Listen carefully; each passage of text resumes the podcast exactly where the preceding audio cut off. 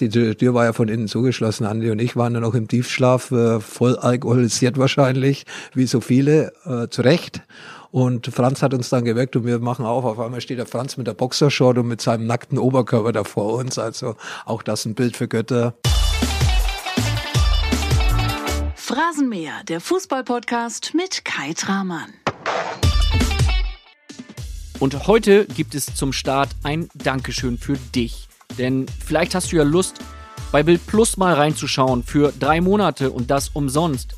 Genau, das ist das Geschenk für dich. Jetzt gibt es für dich drei Monate lang Bild Plus umsonst für 0 Euro. Du kannst dir dieses Angebot jetzt gleich oder direkt nach dem Hören dieser Folge mit Lothar Matthäus sichern, indem du einfach auf folgende Seite gehst: www.gutschein.bildplus.de. Da gibst du ein Codewort ein. Wie heißt das heute? Na klar, Lothar. Und dann bist du dabei. Dann kannst du drei Monate lang Bild Plus umsonst genießen. Also alle exklusiven Videos, Artikel, Analysen und Interviews. Und entweder kündigst du danach oder du bleibst dabei für 7,99 Euro im Monat. Und nun viel Spaß mit Teil 2 der Phrasenmäher mit Lothar Matthäus. Es ist eine Folge voller Anekdoten, voll herrlicher Erinnerungen und am Ende lässt es der Lothar so richtig krachen. Ich bin überzeugt davon, dass du schmunzeln, wahrscheinlich sogar lachen wirst, es sei denn, du heißt Andy Möller. Und klar, Teil 1 mit Lothar Matthäus, den kannst du dir auch nochmal anhören bei Spotify, Apple Podcasts, bei Google Podcasts und in allen anderen Podcast-Apps. Da kannst du den Phrasenmäher auch direkt abonnieren. Das ist sozusagen dein Ticket ins Glück. Jetzt aber los. Teil 2 beginnt. Wir reisen dabei gedanklich zurück ins Jahr 1990. Wir erinnern uns. WM in Italien. Wir werden Weltmeister. Und der Mann, der uns mit einem Elfmeter zum 1 zu 0 Sieg gegen Argentinien geschossen hat, Andi Brehme, der stellt nun die erste Frage an Lothar Matthäus. Lieber Lothar, mein Freund, jetzt erklär mir noch einmal bitte die Geschichte von 1990, warum ich den Elfmeter schießen durfte und nicht du, weil ich habe keinen kaputten Schuh in der Halbzeit gesehen. Aber es ist ja auch egal, weil wichtig ist, dass wir gemeinsam alle Weltmeister geworden sind. Dank dir sind wir Weltmeister geworden, weil du den Elfmeter reingemacht hast und hast die große Verantwortung übernommen. Wo ich immer noch begeistert bin, bevor ich deine Frage beantworte, ist, dass du diese drei, vier, fünf Minuten, die da vergangen sind, zwischen Elfmeterpfiff und Ausführung, ja so ruhig geblieben bist. Also Gratulation. Nicht nur, dass du den Elfmeter mit rechts reingemacht hast, sondern vor allem, dass du die Nerven behalten hast nach den ganzen Diskussionen zwischen den argentinischen Spielern, den Schiedsrichter und dir. Und die Spieler haben ja dann noch ein bisschen den Elfmeterpunkt, ja, Löcher reingemacht, die argentinischen Spieler mit ihren Schuhen und so weiter. Also Glückwunsch. Danke dir, Andi, für den verwandelten Elfmeter. Du warst wahrscheinlich wieder auf Toilette und hast dir in die Hose gemacht in der Halbzeitpause, deswegen hast du nicht gesehen, dass mein Schuh kaputt ist. Ja, du weißt, die Geschichte haben wir, glaube ich, schon tausendmal erzählen müssen, wenn wir zusammen sind. Ich hätte ihn gerne geschossen, weil ich hatte ja vorher schon einige verwandelt im Viertelfinale gegen die Tschechoslowakei, im Halbfinale beim Elfmeterschießen, ähnlich wie du gegen die Engländer. Aber mit diesen neuen Schuhen, die ich in der Halbzeit angezogen habe, habe ich mich nicht sicher gefühlt und wusste, dass du ein toller Stellvertreter bist. Also ich glaube, ich habe richtig gehandelt, weil besser hätte ich es auch nicht machen können. Didi Hamann, dein ehemaliger Bayern-Mitspieler, jetzt Sky-Kollege, hat auch eine Frage zu diesem großen Schuhthema, welches wir natürlich gleich nochmal ausführlicher behandeln müssen, lieber Lothar. Ja, hallo Lothar, äh, Didi Hamann hier, dein alter Weggefährte, Kollege und jetzt auch immer noch oder wieder Kollege bei Sky. Äh, Lothar, was ich schon immer mal wissen wollte, es gab ja diese Geschichte bei der WM 90, als der Andi Breme den Elfmeter geschossen hat, äh, ihn reingemacht hat, ihr Weltmeister wurdet, was uns natürlich, ich als damals äh, 16-Jähriger, äh, ein Erlebnis, das ich nie vergesse. Ich bin ja auch auf der Leopoldstraße mit rumgefahren und habe den äh, WM-Sieg bejubelt. Danach gab es ja auch Stimmen, die dir vorgeworfen haben, warum du den Elfmeter nicht geschossen hast. Und ich war ja mal bei dir zu Hause vor langer Zeit in Stamberg, du hast mir einen Schuh mal gezeigt. Hier ist ja, glaube ich, ein Stollen rausgebrochen. Und das hat ja einen Grund, warum du nicht geschossen hast. Jetzt hat es aber auch, wie gesagt, äh, Leute gegeben aus der Journalisten, aus dem Journalistenkreis und auch Fans, die gesagt haben, naja, der Matthäus schießt den Elfmeter nicht, weil es um zu viel geht oder was auch immer, die die Hintergrundgeschichte nicht wussten. Jetzt wollte ich mal wissen, wie du mit der Sache umgegangen bist. Ihr seid Weltmeister geworden, aber natürlich ist das schon enttäuschend, wenn du einen Grund hast, nicht zu schießen und die Leute halten dir das irgendwo noch vor und du warst ja der Kapitän der Mannschaft und ihr habt den WM-Pokal ja auch mit nach Hause gebracht. Deswegen wollte ich dich mal fragen, wie du in den Stunden, Tagen, Wochen nachher, äh, als du diese Geschichte gehört hast, dass es da Kritik auch gab, wie du damit umgegangen bist. Ich hoffe, sonst alles okay. Viel Spaß. Bis bald. Lothar. Ciao, ciao. Ja, Titi, danke für die Frage. Natürlich wirst du heute noch teilweise gefragt, warum, weshalb, wieso. Die Geschichte habe ich ja tausendmal erzählt und ja, ich kann die Leute ja auch irgendwo verstehen. Die haben ihre Meinung, aber die waren ja nicht äh, dabei. Für mich äh, eine meiner besten und cleversten und klügsten Entscheidungen, dass ich die Verantwortung, weil ich mich eben nicht sicher gefühlt habe, die Verantwortung an die Breme weitergegeben habe. Heißt nicht, dass ich mich vor der Verantwortung gedrückt habe. Ich habe im Viertelfinale auch den Elfmeter geschossen gegen die Tschechoslowakei. Das war ja eigentlich auch schon wie ein Endspiel, weil wenn wir da verloren hätten, wären wir gar nicht ins Endspiel gekommen. Also Verantwortung übernehmen oder gerade bei Elfmeter habe ich sehr häufig, aber ich habe auch schon schlechte Erfahrungen mit Elfmetern gemacht. Pokal-Endspiel 84 wollte ich auch nicht schießen, hat mich Jupp Heynckes damals im Pokal-Endspiel zwischen Borussia Mönchengladbach und Bayern München praktisch gezwungen, den Elfmeter zu schießen und die Geschichte kennst du ja auch, kennen auch die vielen Zuhörer hier, dass ich dann den Elfmeter verschossen habe und Bayern München und nicht wir mit Borussia Mönchengladbach Pokalsieger geworden sind. Und es sind dann solche Erinnerungen, wenn du dich nicht sicher fühlst, dann sollst du es sein lassen. Und ich glaube, dass wir gerade vier Tage vorher im Halbfinalspiel gegen England gezeigt haben, dass wir nicht nur einen sicheren Elfmeterschützen haben, sondern mehrere. Und äh, bei der Nationalmannschaft sozusagen die Nummer zwei als Elfmeterschütze hinter mir, sondern auch bei Inter Mailand. Und Andi hat viele Elfmeter verwandelt und ich hätte es nicht besser machen können. Und deswegen, wie gesagt, eine richtige Entscheidung, um nicht den Erfolg der Mannschaft zu gefährden. Also, wir halten fest, dein Schuh war kaputt und du hast ihn in der Halbzeit gewechselt äh, nicht nur den Schuh, sondern äh, beide, weil du, es war ein anderes Modell, das ich in der Halbzeit angezogen habe. Welches war es in der ersten und welches war es in der zweiten Halbzeit? Äh, das, äh, in der ersten Halbzeit war es ein Modell von 1982, World Cup hat dieses Modell geheißen und das ich in der Halbzeit angezogen habe, das war das Modell, das zur Weltmeisterschaft 1990 rausgekommen ist. Ich glaube, das waren sogar grüne Streifen und nicht der klassische schwarz-weiße Schuh und äh, wie gesagt, neue Schuhe. Ich glaube, jeder, der, der neue Schuhe trägt, nicht nur auf dem Platz, sondern auch privat, der muss erst mal einlaufen. Damals hatten wir nicht drei, vier, fünf, sechs Paar Schuhe dabei, sondern wir hatten ein Paar Schuhe dabei, das haben wir angezogen und das haben wir eigentlich bis zum letzten Moment gespielt. Und das gerade in der, es war so die 35. Minute, wo ich dann irgendwie merke, da unten stimmt irgendwas nicht, da hängt was weg. Und es war dann wirklich die Sohle mit den Stollen und der Schuh, Didi hat's ja gesagt, der hat den Schuh ja auch gesehen, der steht bei mir zu Hause. Und den anderen Schuh hattest du dann vom Zeugwart zugeworfen bekommen oder war das Nein, so dein Reservepaar? Zum, ich bin zum Zeugwart gegangen, sage ich, hör zu, ich brauche Schuhe, ich habe keine Schuhe dabei, ich, ich hatte keine Ersatzschuhe dabei. Und er hat die Kiste mit seinen Adidas-Schuhen dabei gehabt, dann hat er gesucht und gesucht und ich hatte Größe 7 von World Cup, von diesem Schuh, der, das Modell von 1982 dann hat er gesagt, ich habe keine sieben. Dann war das ein siebeneinhalb, also eigentlich eine halbe Nummer zu groß, was aber kein großes Problem ist, weil ein neuer Schuh, der drückt ja sowieso, ist ja ganz gut, wenn er mal ein bisschen, bisschen größer ist. Aber es war einfach so, dass gerade in dem Moment beim WM-Endspiel nach vielen, vielen Jahren mein Schuh den Geist aufgegeben hat. Und an der Stelle spielte dann auch die gute alte Lothar Matthäus Weisheit, die Schuhe müssen zum Gürtel passen, auch keine Rolle, ne? Die Farbe der Schuhe muss zum Gürtel passen. Okay. Haben wir auch das geklärt? Habe ich übrigens auch in Italien gelernt.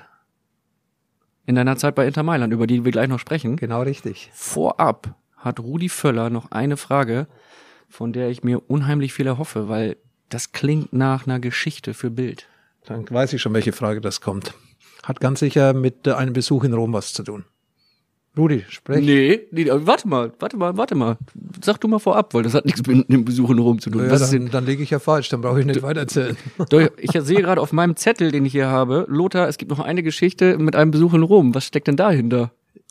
Ja, das äh, war Rudi Völlers rote Karte gegen die Holländer mit Reikart mhm. zu Unrecht. Und wir haben Einspruch eingelegt gegen diese rote Karte. Und ich habe in dem Spiel auch eine gelbe Karte bekommen, wo Augendaler einen Freistoß zu früh ausgeführt hat und ich dafür die gelbe Karte bekommen hat. Und wir haben Einspruch eingelegt und sind sehr früh am Morgen nach Rom geflogen um uns bei der FIFA zu beschweren, Einspruch eingelegt mit einem Rechtsanwalt vom DFB das war eigentlich sehr schnell erledigt aber nicht mit dem Ergebnis, das wir uns erhofft haben, nämlich Freisprüche, sondern das ist alles bestätigt worden. Jetzt waren wir so früh fertig in Rom, jetzt wusste man immer, was wir anfangen sollen.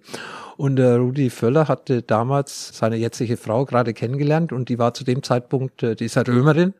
Rudi wollte eigentlich zurückfliegen, hat mir aber von äh, seiner Sabrina erzählt. Dann sage ich, ja zu Rudi, warum sollen wir jetzt zurückfliegen? Uns erwartet ja sowieso keiner so früh zurück wir können ja noch Mittagessen gehen mit deiner Frau.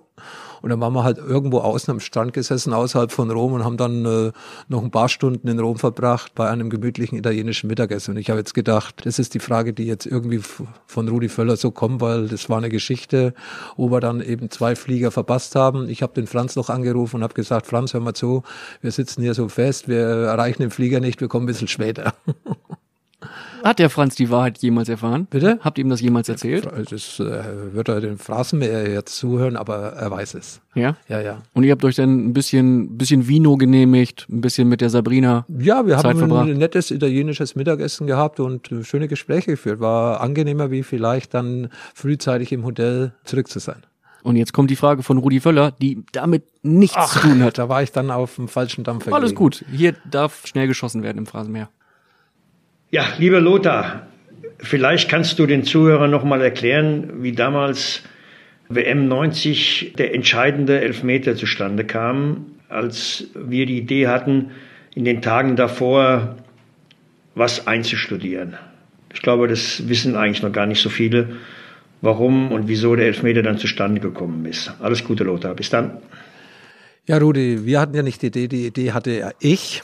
Wir haben ja immer nach dem Training haben wir ein bisschen so mal Torschüsse gemacht und so weiter. Und dann sage ich zum Rudi, so zwei, drei Tage vor dem Spiel, sage ich, Rudi, hör mal zu, ich komme häufig aus dem Mittelfeld mit dem Ball auf den Trainingsplatz äh, in der Nähe von Mailand, wo wir da auf dem Dorf immer trainiert haben.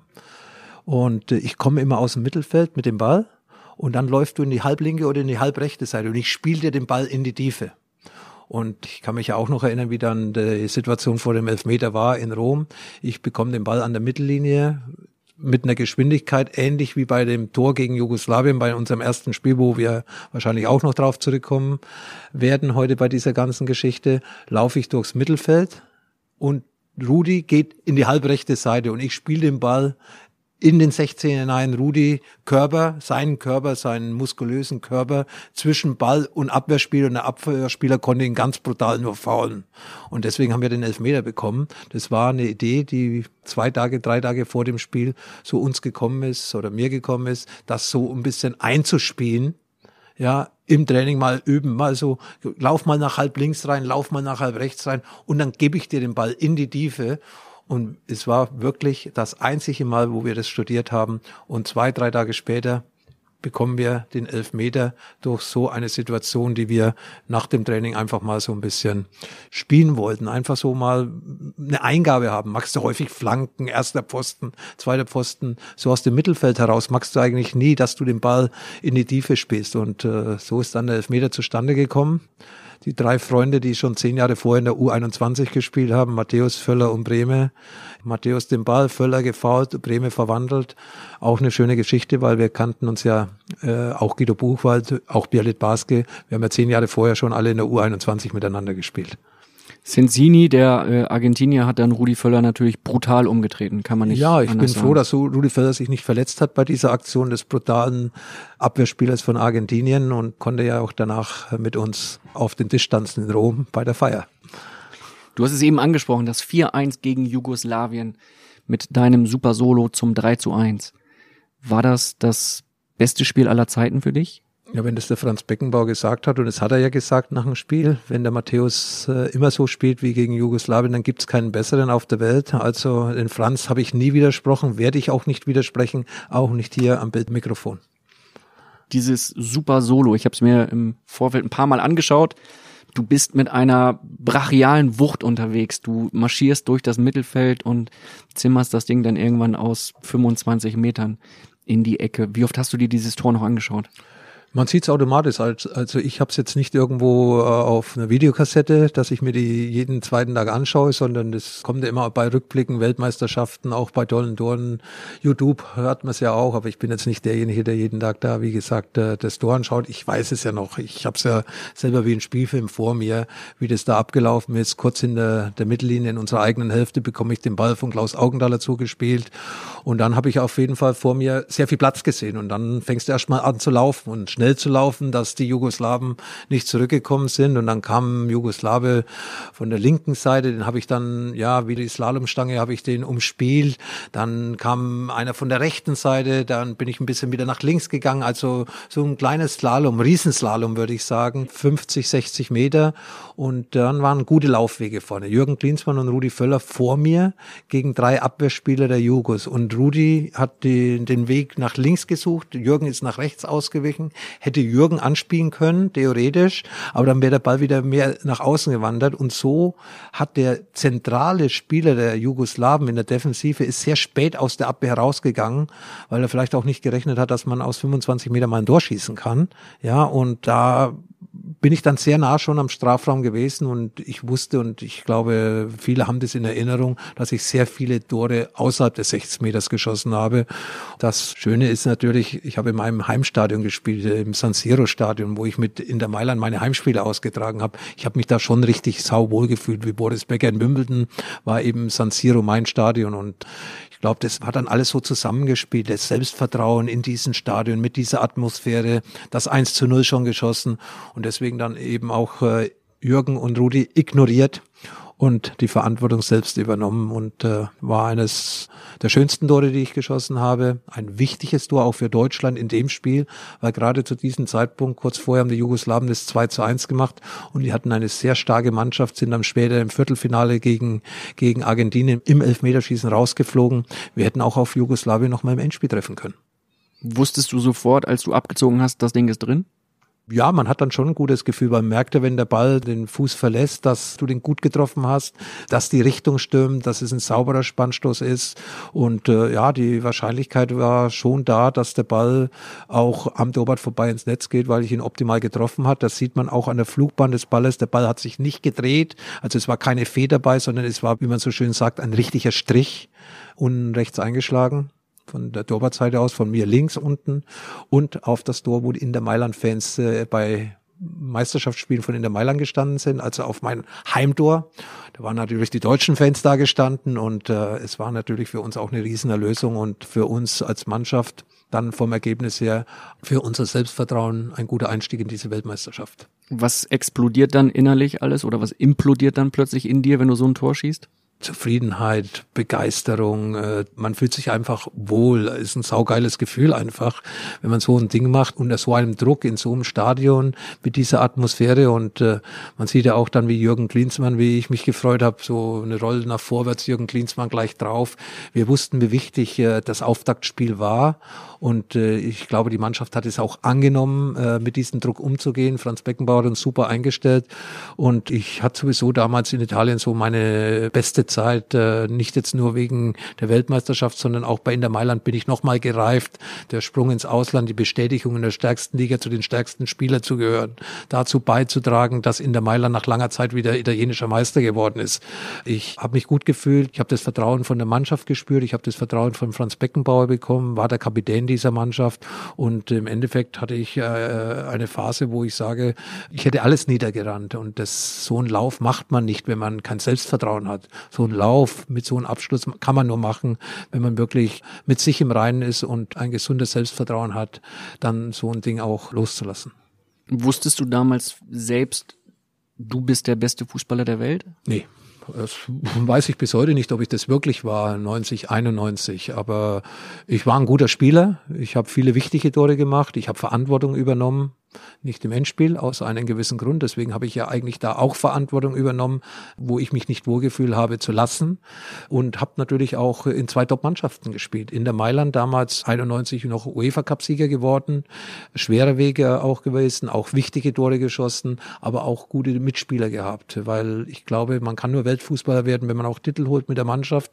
Und das ist mir 90 und 91 auch mit eigenen Leistungen, auch mit vielen wichtigen Toren dann auch gelungen, aber die Voraussetzung ist, eine gute Mannschaft zu haben und ich hatte nicht nur eine, sondern mit Inter Mailand und der deutschen Nationalmannschaft zwei tolle Mannschaften und vor allem es war einzigartig die Atmosphäre in äh, Italien. Diese sechs Wochen, die möchte ich nicht missen, weil es hat alles gepasst. Der Franz hat die richtige Balance gefunden, die Spieler haben zueinander gehalten, egal wenn auch einer verständlicherweise sauer war, weil er nicht gespielt hat. Er hat sich das nicht anmerken lassen. Und ich glaube, was ich dann 82 und 86 schon mal mitgemacht habe, die Stimmung war einzigartig und ich glaube, das trotz der Qualität, die in der Mannschaft gesteckt hat, war der Schlüssel zum Erfolg. Dann hast du den WM-Port hochgehalten nach dem Sieg gegen Argentinien. Ein Bild, das man sich gerne anschaut. Man sieht Jürgen Klinsmann, man sieht Rudi Völler im Hintergrund, wie sie durchdrehen vor Freude. Wie ist dieses Gefühl, wenn du diesen Pott in der Hand hältst? Ich war am Anfang nicht euphorisch, ich war eher ehrfürchtig, diesen Weltpokal als Kapitän entgegenzunehmen von dieser Mannschaft äh, für dein Land. Äh, du kannst das nicht realisieren. Also auch die Begeisterung im Stadion, es war ja 90 Prozent waren ja auf unserer Seite, auch die Italiener waren auf unserer Seite.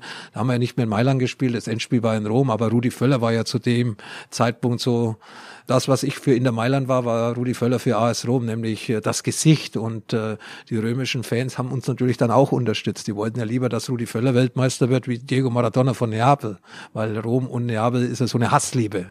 Von dieser Seite her hatten wir da ein Heimspiel, also Schwarz-Rot-Gold. Ich glaube, mehr schwarz-rot-goldene Fahnen hast du auch hier in Deutschland noch nicht beim Länderspiel gesehen. Es war alles deutsch orientiert und äh, wie gesagt, es war am Anfang ein bisschen ehrfürchtig, diesen Weltpokal in die Hand zu nehmen, aber dann natürlich pure Freude und eine Bestätigung für lange Arbeit, für ein tolles Turnier, was wir gespielt haben. Dann denkt man nicht mehr, dann lässt man es einfach äh, so mit sich ergehen. Ja, ob das die Ehrenrunde ist, ob das die Fotos sind, ob das die Freude ist, ob das egal wer gekommen ist. Du hast jeden Menschen gedrückt, weil du gedacht hast, jeder, der dabei ist, ob es der Ordner war, die haben auch was dazu beigetragen. Also du hast mit dir eigentlich machen lassen, was sie wollten. Ja, die Fotografen wollten ein Bild, der Ordner wollte dich drücken und äh, ja, die Fans wollten, dass du mit ihnen feierst und du hast es alles mit einem Glücksgefühl über dich ergehen lassen. Was prasselte danach dann auf dich ein als Weltmeister, als bester Fußballer der Welt? Ja, erstmal eine lange Feier in der Nacht, auch wieder mit Andi Breme. Ich weiß noch, da existiert ein Bild. Wir sitzen morgens irgendwann um halb sechs, sechs auf einer Rasenfläche vor dem Hotel und wir hatten nur eine Flasche Bier dabei. Da waren wir eine halbe Stunde und haben einfach das nochmal so Revue passieren lassen, was in den letzten Wochen passiert ist. Weil Andi und ich, wir hatten ein Doppelzimmer. Damals hatten alle Spieler eigentlich ein Doppelzimmer. Und Andi und ich, wir haben ja damals beide für Inter Mailand gespielt, wo wir vier Wochen gewohnt haben mit der Mannschaft im Castello di Castiglio in Erba. Und Andi und ich, wir haben nur zehn Minuten mit dem Auto entfernt gewohnt. Wir haben praktisch, ja, in der Heimat sind wir unser Sommermärchen wie in Deutschland 2006 und das Sommermärchen war 1990, aber mit einem Happy End. Wir haben nämlich den Pokal geholt und wir haben damals ja auch in Italien gewohnt und haben uns in Italien einen Namen gemacht und haben mit unseren deutschen und italienischen Fans diesen Titel feiern dürfen. Also das ist vielleicht noch ein bisschen von uns emotionaler wie für einen deutschen Spieler, der in Brasilien Weltmeister geworden ist, weit entfernt von der Heimat. Wir sind in der Heimat Weltmeister geworden. Also es war einzigartig und am Anfang kannst du das alles gar nicht verarbeiten. Du weißt, du bist Welt Weltmeister, du kommst nach Frankfurt, eine halbe Million Leute am, am, auf dem Weg äh, vom Flughafen zum Römer mit den offenen Mercedes, dann warst du wahrscheinlich auch noch alkoholisiert, dass du das alles gar nicht wahrnehmen konntest. Jeder hat dich gedrückt, jeder, jeder wollte irgendwas von dir und äh, war natürlich einzigartig, äh, dieses Gefühl zu haben und irgendwann später, ein paar Tage später, ein paar Wochen später, ist dir eigentlich alles erstmal bewusst geworden, was du geschaffen hast mit deiner Mannschaft, äh, wie das alles abgelaufen ist. Aber in dem Moment, wo du äh, diese den Titel erreicht, einen Pokal bekommen hast, die Heimfahrt äh, zum Hotel. Menschenmengen, die dir zugejubelt haben, ja, empfangen von den italienischen Kellnern und der Hotelangestellten im Hotel und dann diese grandiose Feier bis morgens um sechs oder halb sieben, bis uns dann später nach ein, zwei Stunden Schlaf Franz Beckenbauer, der neben uns im Zimmer geschlafen hat, mit ist er gekommen und hat geklopft und hat uns gesagt, wir müssen jetzt aufbrechen. Da war er mit, der, mit einer Boxershort war er da vor uns gestanden. Also es war alles sehr, sehr lustig. Der Kaiser stand mit der Boxershorts Ja. vor euch und mit, mit seinem behaarten Oberkörper, ja. hat wenigstens Kaiser. geklopft, oder Geklopft. stand er plötzlich drin im Nee, Raum? drin nicht. Die Tür, Tür war ja von innen zugeschlossen. Andi und ich waren dann noch im Tiefschlaf, äh, voll alkoholisiert wahrscheinlich, wie so viele, äh, zu Recht. Und Franz hat uns dann geweckt und wir machen auf. Auf einmal steht der Franz mit der Boxershort und mit seinem nackten Oberkörper da vor uns. Also auch das ein Bild für Götter. Auch wenn ich das nur noch so verschwommen vor mir sehe, aber ich weiß, dass er oberkörperfrei war und eine Boxershort angehabt hat. Andi Brehme, du hast es angesprochen, der war dauerbreit damals, wie er selbst sagt, und äh, stellt eine Frage an dich, die wir aus Teil 1 des Phrasenmeers mit dir schon kennen. Nun folgt deine Antwort. Lothar, mein Freund, kannst du dich noch erinnern, wie wir in Karimate angekommen sind, äh, wo alles in unseren Nationalfarben geschmückt worden sind und wir uns nochmal feiern lassen durften von den ganzen italienischen, von den Einheimischen. Wir hatten ja nur zweieinhalbtausend Einwohner, aber die alle am Marktplatz waren. Kannst du dich daran noch erinnern? Weil das war sehr, sehr schön. Nur ich habe leider nicht so viel davon mitbekommen, weil wir, glaube ich, beide unheimlich viel getrunken haben. Ich weiß nicht, wie du das noch in Erinnerung hast. Ja, da du wieder mal mehr getrunken hast wie ich, wie so oft, äh, kann ich mich natürlich schon noch ein bisschen dran erinnern, aber du hast da einiges schon wirklich weggenommen. Natürlich äh, mit unseren Deutschlandfarben war unser italienisches Zuhause geschmückt, Carimate, eine Stadt zwischen Como und Mailand. Und wir sind dann angekommen, nachdem wir ja gefeiert haben in, äh, in Frankfurt noch mit der Mannschaft. Dann sind wir irgendwann dann am späten Nachmittag von Frankfurt losgeflogen sind dann empfangen worden. Überraschend, war ja nicht angekündigt, aber es war unser, unsere Heimat und es waren ja auch sehr viele Inter Mailand-Fans äh, dort, aber sie waren stolz, uns Deutsche als Weltmeister in Karimate zu empfangen. Andi, vielleicht hast du das nicht mehr mitbekommen. Wir haben dort weiter gefeiert, wir haben dort weiter getrunken. Die Jungs waren genauso zufrieden, die mit uns gefeiert haben, als wenn wahrscheinlich Italien Weltmeister geworden wäre, weil wir waren einer von denen. Wir haben in dem Dorf gewohnt, wir haben uns dort wohlgefühlt, wir sind toll aufgenommen worden und ich muss sagen, dass das einfach äh, tolle Erinnerungen waren und es war auch schön, dass wir gemeinsam nach Indermailand damals gegangen sind, dass wir auch im gleichen Ort gewohnt haben und ich glaube, das hat zu unserer Freundschaft äh, einen großen Teil dazu beigetragen. Mir kommt gerade die Idee für einen neuen Podcast, für einen neuen Phrasenmeer-Podcast. Wir könnten eigentlich den Podcast produzieren, Weggefährten erzählen Andi Brehme, was zwischen 1990 und 2019 alles passiert ist, wenn ich das so richtig verstehe. Ja, wir haben schon einige Geschichten auf Lager, aber die können wir jetzt nicht erzählen, weil in eineinhalb Stunden geht mein Flieger nach München. Lothar. Da muss ich hupen. Kannst du eine Geschichte erzählen? Wo, zwischen Andi und mir? Ja, so eine kleine zwischen Anekdote. 2000 und 2019? Ja. So eine schöne Anekdote. Ja, da gib mir ein bisschen Zeit, ich überlege mir das jetzt Okay. noch und dann kommen wir später nochmal drauf zurück, weil es soll ja eine Geschichte sein, Die es in sich hat. die in sich hat. Ja, Ja, äh, Schlagzeilenpotenzial. Nein, nein, haben wir nicht. Andi und ich, äh, wir, wir treffen uns regelmäßig in München, ja, sitzen dann meistens irgendwo beim Italiener Passt ja beim ja, Italiener. ja, na, An- Andi ist ja nach wie vor, Andi spricht ja perfekt Italienisch, der ist ja sehr viel in Italien unterwegs, genießt die Zeit in Italien. Ich äh, muss ja arbeiten bei Sky, darf arbeiten bei Sky und äh, nee, wir hatten, haben jetzt da keine Riesengeschichte, äh, wo wir jetzt sagen, da haben wir nochmal über Stränge so geschlagen, dass es für die Bildzeitung eine Schlagzeile wäre. Nee, das sind einfach äh, die gemütlichen Stunden, wo wir zusammensitzen und eben auch über die gemeinsame Zeit, nicht nur Nationalmannschaft in der Mailand, wir haben ja auch bei Bayern München gemeinsam gespielt, ich habe es vorher gesagt, äh, auch in der U21 schon, sagen, sagen wir mal, auch da erfolgreich miteinander gekickt. Und äh, das ist einfach eine Freundschaft, die über drei Jahrzehnte jetzt hält. Und äh, wir sehen uns in München schon wieder, besser gesagt in Salzburg, wir besuchen den Franz Beckenbauer heute Abend gemeinsam und äh, bereiten auch schon das 30-jährige Jubiläum nächstes Jahr äh, nach dem Gewinn der Weltmeisterschaft 90 vor. Also wir sind da auch schon aktiv, aber natürlich äh, ein Gläschen Wein ist immer dabei, weil, wie gesagt, wir genießen auch das Leben, wir genießen gutes Essen, aber das sind jetzt keine Geschichten, die so was Besonderes sind. Das sind einfach die normalen Gespräche, wo man so ein bisschen alles Revue passieren lässt. Das heißt, vor so einem Klassentreffen sitzt ihr zusammen und plant dann das 30-jährige Jubiläum. WM 90 jährt sich 2020. Ihr sitzt dann zusammen bei Franz Beckenbauer, du Andi Bremer. Nein, das hat jetzt noch? nichts mit dem Franz-Besuch zu tun. Okay. Das ist jetzt so in den letzten Wochen habe ich äh, mal Andi angerufen, habe gesagt, hör mal zu, wir feiern noch nächstes Jahr dieses 30-Jährige. Sag ich, ruf mal Rudi an, ob Rudi mit einverstanden ist. Ich schlage Castello di Casilio vor, das Hotel, wo wir während der Weltmeisterschaft in der Nähe von Mailand gewohnt haben, dass wir uns dort treffen. Wir haben uns überall schon getroffen. Wir waren in Südtirol, äh, wir waren in Deutschland unterwegs, wir waren in Rom an der Endspielstätte äh, nach zehn Jahren, glaube ich, 2000 waren wir dort. Wäre schön, wenn wir vielleicht dahin gehen, wo wir während der Weltmeisterschaft die meiste Zeit äh, übernachtet haben. Und äh, Andi war sofort dafür, Rudi ist auch dafür, Wolfgang Niersbach, der damalige Pressesprecher, danach Präsident des Deutschen Fußballbundes, auch schon involviert in, äh, in der Planung. Er hat nämlich die Planung in den letzten Jahren immer gemacht und äh, ja, dann hoffe ich, dass wir nächstes Jahr wirklich alle Spieler zusammenbringen. Deswegen auch rechtzeitig, nicht zwei, drei Monate vorher, weil es wird in der Sommerpause sein, weil wir sind ja irgendwo 8. Juli, glaube ich, sind wir Weltmeister geworden und ich möchte es am gleichen Tag haben und deswegen müssen wir die Spieler so früh wie möglich informieren, dass nicht nur die Spieler, sondern auch äh, die Leute, die dazu beigetragen haben, dass sie auch da nicht, nicht unbedingt irgendwo weit entfernt im Urlaub sind, so dass sie auch aus ihren Urlaubsorten vielleicht anreisen können. Das heißt, du bist dann so ein bisschen der Kapitän, der Klassensprecher, der dann sagt, ich trommel die Jungs von 90 jetzt wieder zusammen. Ich kümmere mich drum, dass da nichts verloren geht. Ich werf die Telefonkette in Gang. Ich war der Kapitän 1990, Genau. aber ich habe immer Unterstützung gebraucht von Spielern, von außen her und äh, das machen wir dann auch in der Gruppe. Einer muss irgendwo mal den Anfang machen. Wolfgang Niersbach hat es in den letzten Jahren immer wieder gemacht, auch in Zusammenarbeit äh, mit dem DFB. Es waren immer schöne Zusammenkommen. Letztes Mal waren wir in Südtirol nach 25 Jahren, wo wir die Vorbereitung auf die Weltmeisterschaft gemacht haben. Ich glaube, angefangen haben wir in Malente. Und dann sind wir nach Südtirol, waren zehn Tage in Südtirol und sind von Südtirol gleich nach Mailand weitergefahren. Und ich glaube, 30 Jahre sollte man feiern, sollte man zusammenkommen und wir wollten da was, wieder was Schönes auf die Beine stellen.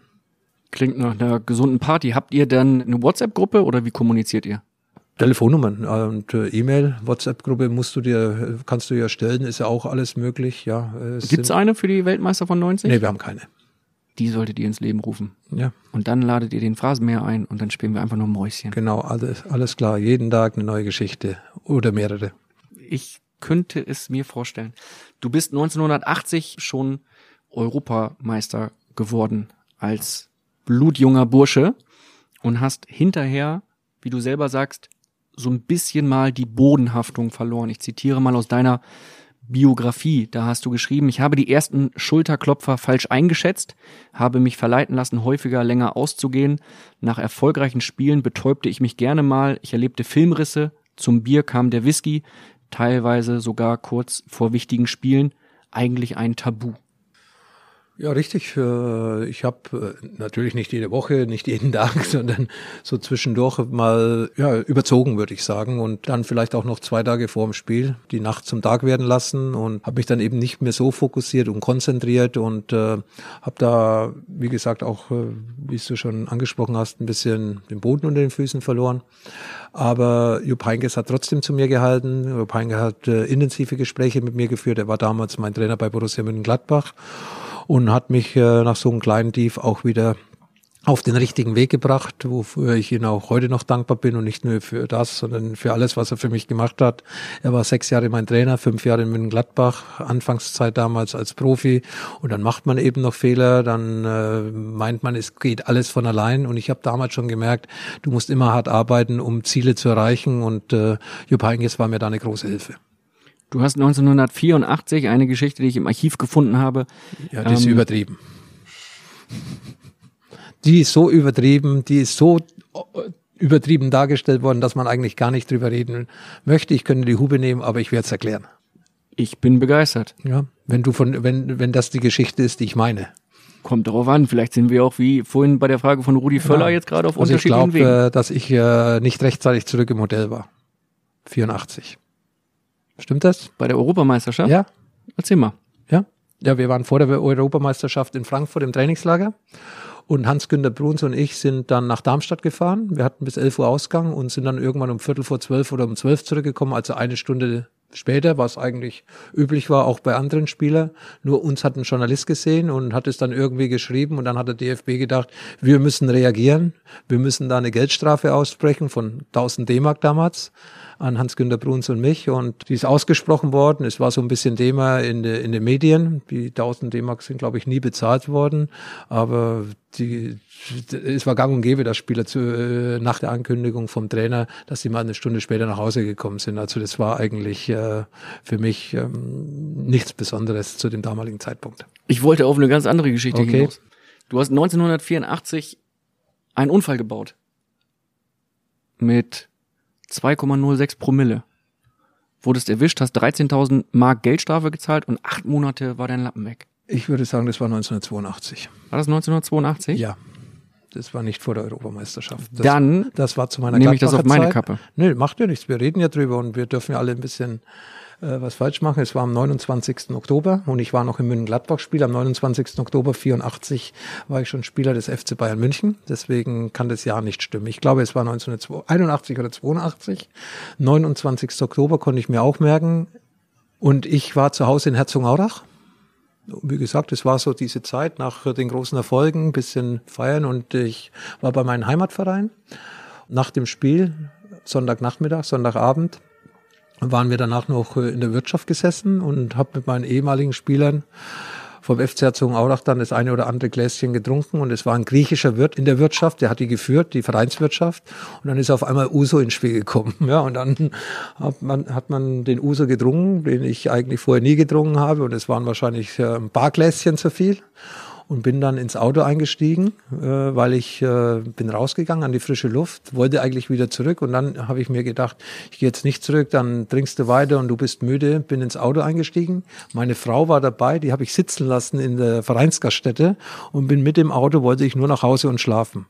Und äh, es war ein regnerisch, eine regnerische Nacht und das Laub ist von den Bäumen gefallen. Und ich hatte einen Mercedes mit Niederquerschnittsreifen, breit, und bin auf den Laub ausgerutscht und in den Gartenzaun reingefahren. Und dann ist die Polizei gekommen und äh, Krankenauto und die haben mich gleich dann ins Krankenhaus gefahren und eine Blutentnahme gemacht. Und äh, dann war ich äh, leicht überhöht mit 2,06 oder 2,08 Promille Alkohol. Und äh, ja, dann bin ich äh, über Nacht im Krankenhaus geblieben, unter Betreuung, Beobachtung, am nächsten Tag eigene Verantwortung rausgegangen.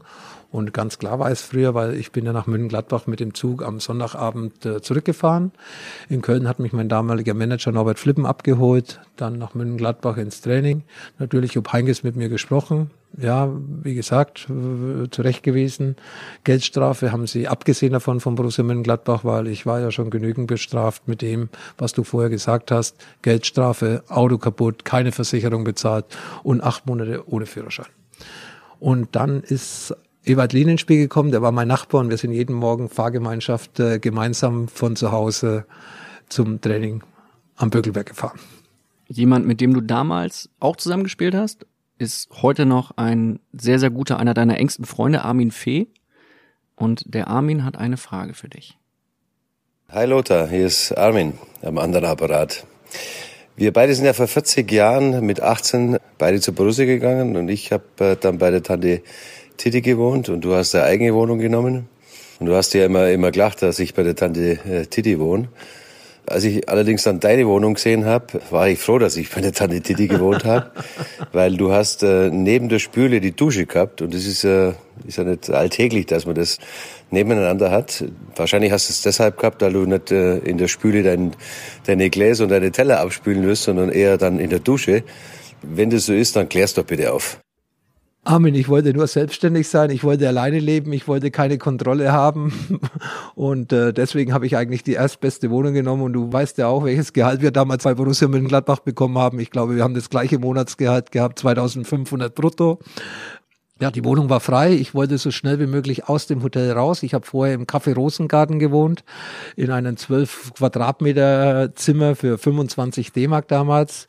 Und äh, ja, da war die Wohnung frei im Zentrum da am Goetheplatz, wie du weißt, wo du ja auch häufig vorbeigekommen bist. Deswegen kennst du die Wohnung auch so genau. Aber ich wollte einfach äh, ja mein eigenes Leben leben und deswegen freue ich mich, dass du dich bei der Tante Didi so wohl gefühlt hast mit einigen unserer Kollegen. Aber ich war selbstständig und äh, war dann auch am Abend mal länger unterwegs und es wusste am nächsten Tag nicht äh, der Jupp Heynckes, weil ich keine, keinen Aufpasser gehabt hat, aber du musstest ja immer um elf bei der Dante Didi sein, sonst hast du am nächsten Tag Probleme mit Jupp Heynckes gehabt und das war dann der Grund. Die Dusche war wirklich äh, in der Küche installiert. Es war einfach so, aber mit 18 Jahren eine eigene Wohnung zu haben, da habe ich mich einfach wohlgefühlt und äh, deswegen habe ich das dann auch in Kauf genommen. Aber ein paar Jahre später oder zwei Jahre später waren wir Nachbarn dann in Reite, wo wir in so einem Reihen, äh, Reihenhäuser-Gegend gewohnt haben, wo du dann zwei Haustüren neben mir im Endeffekt dein Zuhause aufgeschlagen hast. Wer um Himmels Willen ist Tante Titi? Tante Titi ist eine äh, ältere Dame, die sich damals um junge Spieler von Borussia Mönchengladbach gekümmert hat. Immer Fan von Borussia Mönchengladbach, Witwe gewesen, große Villa gehabt, viele Zimmer. Da haben dann die Spieler, die neu nach Mönchengladbach gekommen sind und keine Wohnungen gehabt haben, konnten sich sozusagen bei Dandi Didi einmieten. War eine nette Dame, die Spieler haben sich wohlgefühlt. Von morgens bis abends hat man sich um die Spieler gekümmert. Aber wie gesagt, es hat dann gewisse Vorschriften gegeben, die Armin dann häufig gezwungen haben, ein bisschen früher nach Hause zu gehen, wie ich es dann gemacht habe. Will ich wissen, warum Tante Titi Tante Titi heißt? Das weiß ich selbst nicht. Das war wahrscheinlich so ein bisschen die Tante, die auf äh, aufpasst und Titi wahrscheinlich irgendwie eine Abkürzung von einem Vornamen. Das, Mathilde, glaube ich. Das will ich jetzt hoffen. Mathilde. Du bist dann zu den Bayern gewechselt. Uli Hoeneß hat dich geholt zum FC Bayern. Wie liefen die Verhandlungen mit Uli Hoeneß ab? Einfach sehr schnell. Äh, es war ruckzuck. Ich habe bei meinen Vertragsverhandlungen eigentlich immer, ist es schnell gegangen, also nicht über Tage und Wochen, wie es heutzutage der Fall ist. Uli Hoeneß hat äh, sein Interesse bekundet. Ich hatte auch die Möglichkeit, bei München Gladbach meinen Vertrag zu verlängern. Jupp Heynckes hat sich sehr stark dafür eingesetzt, hatte unter anderem noch ein Angebot vom FC Köln, der damals ja eine sehr gute Mannschaft hatte, viele Nationalspieler, Doni Schumacher, Gerd Strack, Klaus Allofs, Beat Barski, Stefan Engels, Bausteiner war dabei. Ja, und ich hatte dann die Möglichkeit äh, zu entscheiden. Natürlich, äh, ich habe mich entschieden für Bayern München aus dem einfachen Grund, weil ich äh, wie viele Spieler Titel gewinnen wollte. Und das schien mir mit Bayern München einfacher zu sein, wie mit Borussia München-Gladbach oder mit dem FC Köln. Wirtschaftlich alles zusammengelegen. Also da gab es gar keinen Unterschied. Es waren alles um die 450.000 D-Mark damals, brutto. Und ich habe mich für Bayern München entschieden, habe aber den Uli Hoeneß eine Bedingung gestellt. Und habe gesagt, Uli, ich komme, wir brauchen hier nicht über Geld reden, aber du weißt, ich habe mit der Firma Puma auch aufgrund meiner familiären Verhältnisse einen äh, Ausrüstervertrag und ich müsste bei euch mit Puma spielen. Bei euch, Adidas Verein, muss ich mit Puma spielen. Ich sage, das, wenn du regelst, wenn du das regeln kannst mhm. mit Puma und Adidas, dann könnte ich mir auch vorstellen, mit Adidas aufzulaufen, aber ich glaube, das ist nicht möglich, weil, wie gesagt, äh, ich mit Puma groß geworden bin. Und das war eigentlich die einzige Bedingung, die ich gestellt habe. Das hat er so mitgenommen, hat es mit Adidas geklärt, er wusste selbst, dass er bei Puma gar nicht anfragen musste und hat im Endeffekt dann bei Adidas durchbekommen, dass der Neuzugang Lothar Matthäus 1984 zum FC Bayern als erster Spieler nicht mit Adidas-Schuhen spielt, sondern mit Puma. Nicht schlecht. Das ist eine kernige Aussage von ihm. Also das, was er dann umgesetzt hat für dich. Ja, nee, es, ja es, es, es ging auch gar nicht anders. Wertschätzung vom Feinsten. Ja, nee, er wollte mich unbedingt haben. Udo Lattek wollte mich unbedingt haben. Und äh, Karl-Heinz Rummenigge ist ja in dieser Saison für die Rekordablöse von knapp 12 Millionen zu Inter Mailand gegangen. Und Uli Hoeneß hat dann eine neue Mannschaft dann aufgebaut. Ich war ja nicht der einzige Neuzugang. Roland Wohlfahrt, Wiggal Kögel, Norbert Eder, war vielleicht noch irgendeiner dabei, den ich jetzt vergessen habe. Bayer Lotzer, glaube ich, weiß ich nicht, keine Ahnung. Und äh, Uli hat dann eine neue Mannschaft zusammengestellt und mit dem Geld, was er für Kalle Rummenigge bekommen hat, mit dem Rest, hat er die Rotzahlen bei Bayern München in schwarze Zahlen umgewandelt und äh, trotzdem haben wir ja auch in den ersten Jahren, wo ich bei Bayern München war, drei Meisterschaften in Serie geholt. Wer ist dir als Bayern-Boss lieber, Karl-Heinz Rummenigge oder Uli Hoeneß? Ich komme mit beiden gut klar. Das ist jetzt eine fade Antwort, aber ich könnte jetzt nicht sagen, wenn jetzt Franz Beckenbauer auch noch genannt werden würde, würde ich sagen, mit Franz Beckenbauer, das war auch immer mein Ansprechpartner beim FC Bayern oder meistens der Ansprechpartner. Ich habe äh, mit Uli Hoeneß schöne Schafkopfabende erlebt, schöne Busfahrten erlebt, wo wir wirklich auch äh, locker waren miteinander. Wir haben Schafkopf miteinander gespielt. Äh, mit Karl-Heinz Rummenigge habe ich bei der Weltmeisterschaft 86 acht Wochen auf dem Doppelzimmer geschlafen. Da war Andi Breme noch nicht so nah bei mir. Der durfte dann 1990 93 mit mir das Doppelzimmer teilen. Und so habe ich eigentlich überall schöne Erinnerungen mit äh, allen. Ich weiß noch, wie ich mit Uli Hoeneß äh, in Macau mit der Ritschka da über die Brücke gefahren ist und wo der, die ist nach oben gegangen, da ist er nicht rübergekommen, musste man wieder zurück und musste uns trotzdem Taxi nehmen. Da musste man in der Nacht irgendwann um zwei, drei zum Hotel zurück. Also es gibt schöne Episoden äh, zu erzählen, auch mit Kalle oder mit Uli. Wie gesagt, also ich komme mit beiden gut klar, trotz äh, einiger Unstimmigkeiten, die geherrscht haben zwischen mir und den FC Bayern, sind wir, glaube ich, alle im Reinen. 2002, du sprichst es an, gab es unter anderem den legendären Greenkeeper-Spruch von mhm. Uli Hoeneß, als er sagte, solange Rummenigge und ich was zu sagen haben, wird Lothar Matthäus nicht mal Greenkeeper im neuen Stadion. Ja, war auch gar nicht mein Wunschberuf, dass ich Greenkeeper im neuen Stadion bin. Also bevor ich Greenkeeper bei Bayern München bin, bin ich lieber Sky-Experte. Ja, äh, verdient man mehr Geld, ne? Aber ich muss eins, ja, bei Bayern München verdient man ja in jeder Position viel Geld. Aber ja? trotzdem muss ich sagen, der Uli hat den Spruch gelass, losgelassen und äh, hat sich aber eineinhalb oder zwei Jahre später bei einem Auditalk entschuldigt in der Öffentlichkeit. Es hat aber natürlich euch Medien nicht interessiert. Warum soll mir die Geschichte kaputt machen, wenn sie steht? Eine Entschuldigung heißt, die Geschichte ist kaputt. Nein, Uli hat sich öffentlich entschuldigt, damit ist das Thema für mich erledigt und ich glaube für Uli auch. Ihr wart zusammen damals in der Sendung. Ich habe sie mir nochmal angeschaut jetzt hier in der Vorbereitung des Phrasenmeers. Klaus Grunewald hat moderiert und du warst mit Uli Hoeneß im Audi Star Talk hieß es, glaube ich, damals. Ne? Genau, richtig. Und damit ist das Thema erledigt. Das sind immer wieder Dinge, die man äh, sagt, wo man vielleicht nicht ganz überlegt, wo man enttäuscht ist von der Situation. Ich war enttäuscht von Bayern München. Da ging es um die, die Abrechnung des äh, Abschiedsspiels bei Bayern München. Für mich Ungereimtheiten. Ich wollte das eigentlich auf eine normale Art und Weise reden, aber sie haben keinen Termin für mich gehabt. Und deswegen muss man einfach mal über diese Abrechnung sprechen. Da es keine Termine gab, hat man leider Rechtsanwälte involviert und äh, das war natürlich dann im Endeffekt nicht das, was unbedingt zur Beziehung zwischen den FC Bayern und mir beigetragen hat, aber wie gesagt, mittlerweile ist alles wieder in Ordnung. Ist das mit Uli Hoeneß wie in so einer guten Ehe, wo man sich mal liebt und vielleicht auch mal ein bisschen zofft? Ja, zoffen kann man sich natürlich mit Uli. Uli hat einen starken Charakter, aber er hat ein ganz großes Herz und äh, man weiß es ja aus den letzten Jahrzehnten, wie er auch helfen kann, Vereine, die wirtschaftliche Probleme haben, Spieler, die Probleme haben. Ich weiß, dass er sich um Mehmet Scholl sehr viel gekümmert hat. Lars Lunde, ein ehemaliger Spieler von Bayern München, der dann äh, einen Autounfall mit einem Zug gehabt hat in der Schweiz, äh, den hat er auch wieder auf die Beine geholfen. Also Uli Hoeneß ist jemand, der wirklich, wenn du Not hast, dann steht er voll hinter dir, hinter dieser Bayern-Familie, wo jeder Spieler, der für Bayern München gespielt hat, immer herzlich willkommen ist. Wird Bayern München Uli Hoeneß jemals eins zu eins ersetzen können? Anders. Äh, eins zu eins kann man äh, mich als Spieler nicht ersetzen. Man fragt mich auch immer als Spieler, wer kommt dir am nächsten. Da gibt es natürlich welche, die nahe kommen, aber eins zu eins gibt es keinen Pelé, eins zu eins gibt es keinen Maradona, eins zu eins gibt es auch keinen Uli Hoeneß bei Bayern München. Es müssen ja auch neue Wege gegangen werden, aber Uli Hoeneß wird immer bei Bayern München bleiben, egal mit Position oder ohne Position. Sein Wort wird immer wichtig sein für Bayern München und ich glaube, man sollte auch seinen Rat immer wieder einbringen lassen, weil er hat Erfahrung und Erfahrung ist auch Gold wert. Ihr wird schon so eine Lücke hinterlassen in der Vereinsführung, ne? Ja, aber es ist ja auch Zeit, Veränderungen. Es wird äh, hier bei der Bildzeitung irgendwann Veränderungen geben oder gibt es auch jedes Jahr Veränderungen. Wichtige Leute gehen, neue Leute kommen. Ich sage, das ist dann auch immer wieder eine Chance, ja, was äh, Neues auf die Beine zu stellen. Und äh, Uli Hoeneß ist ja dafür verantwortlich. Und ich gehe davon aus, dass er auch mit Olli Kahn die entscheidenden äh, Gespräche geführt hat. Und deswegen ist ja Uli Hoeneß weiterhin irgendwo beim FC Bayern voll dabei, nicht nur als Person, sondern eben eben auch als Ratgeber oder als äh, derjenige, der die Zukunft des FC Bayern trotzdem mitbestimmt hat, mit den neuen äh, Leuten, mit Herbert Heiner als Präsident, mit Olli, Olli Kahn als Sportvorstand äh, ab 1. Januar. Und deswegen wird auch Uli Hoeneß weiterhin irgendwie im Beirat bleiben und sein Wort wird weiterhin Gewicht haben. Wie ist euer Draht heute?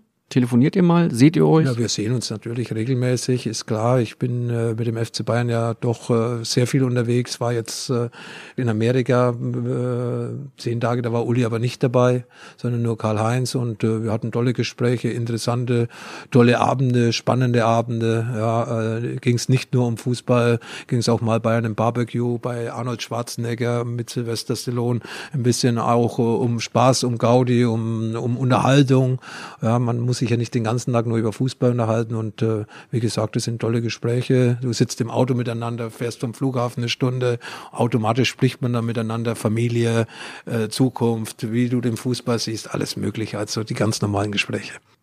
Schwarzenegger, Sylvester Stallone, da sind wir automatisch schon beim FC Hollywood. In deiner zweiten Bayernzeit von 92 bis 2000 ist ja, also aber nicht acht Jahre Hollywood, oder? Ist unglaublich viel passiert. Naja, FC Hollywood kam dann irgendwann so 95, 96, würde ich sagen, ging das los. Ja, mit Rabadoni wahrscheinlich so ein bisschen, ja. Was waren deine Highlights in dieser Zeit? Da ist ja unglaublich viel passiert. Also du hast unter anderem ein Tagebuch geschrieben. Ja, das Tagebuch habe ich mit einem Kollegen von euch geschrieben. Ich äh, finde, das Tagebuch war nicht so schlimm, wie es gemacht worden ist. Man weiß ja, Grauzonen gibt es nicht. Es gibt nur weiß oder schwarz und aus Grau wird dann in den Medien häufig schwarz nicht weiß.